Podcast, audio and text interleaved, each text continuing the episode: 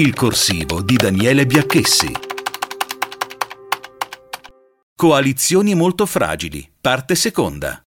Nel riprendere il discorso interrotto ieri su questi ultimi dieci giorni di campagna elettorale, non possiamo che trarre senz'altro delle lamentose conclusioni, pensando ai limiti di una legge che, come il tanto e forse giustamente bistrattato Rosatellum, consente ai partiti, che pure compongono una stessa coalizione, il massimo della concorrenza tra di loro, nella consapevolezza che comunque alla fine, pur di governare, i voti ottenuti anche su programmi molto diversi andranno obbligatoriamente a sommarsi, senza fermarsi troppo a sottilizzare. Dopo il 25 settembre è ovvio che un governo, in un modo o nell'altro, bisognerà pur farlo, e allora ribadiamo che, per quello che riguarda il centrodestra, come si è già detto ieri, verrà probabilmente a galla tutta una serie di contraddizioni di assoluta rilevanza, sia sul piano geopolitico che su quello economico o delle riforme istituzionali. Se andiamo invece a guardare che cosa bolle in pentola nel centro-sinistra, destinato, stando almeno ai sondaggi, a subire una sonora sconfitta, la situazione in una certa qual misura pare paradossalmente già molto più chiara,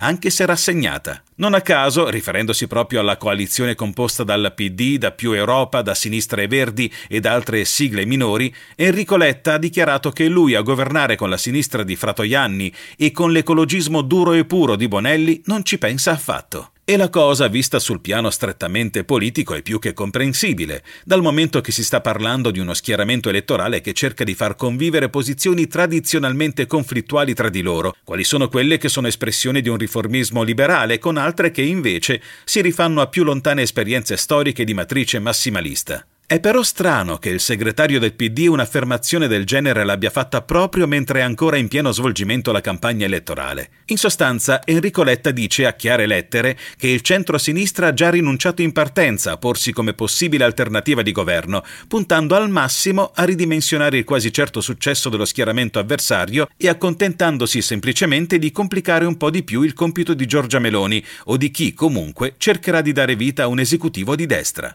Francamente non ricordiamo una campagna elettorale che dalla nascita della Seconda Repubblica in poi si sia caratterizzata per tanto pressapochismo. È infatti dal 1994 che le coalizioni guidate da Berlusconi si scontrano con quelle formate dagli anti-berlusconiani, prospettando soluzioni di governo tutte discutibili ma almeno ben distinte e alternative tra di loro. Il rischio di una caotica ingovernabilità in cui non si capisce bene chi sta con chi o contro cosa sembra pertanto elevatissimo, anche nel caso in cui la destra ottenga un buon risultato elettorale. Ma a complicare i giochi al fotofinish potrebbe concorrere anche un'ulteriore incognita che incombe su entrambi i maggiori competitors, Cosa succederebbe infatti se il forte recupero di cui, soprattutto nel mezzogiorno, sembrano essere protagonisti i 5 Stelle di Giuseppe Conte, impedisse persino il formarsi di una qualsiasi maggioranza numerica, sia essa di destra o di sinistra? Forse a Mario Draghi incominciano a fischiare le orecchie.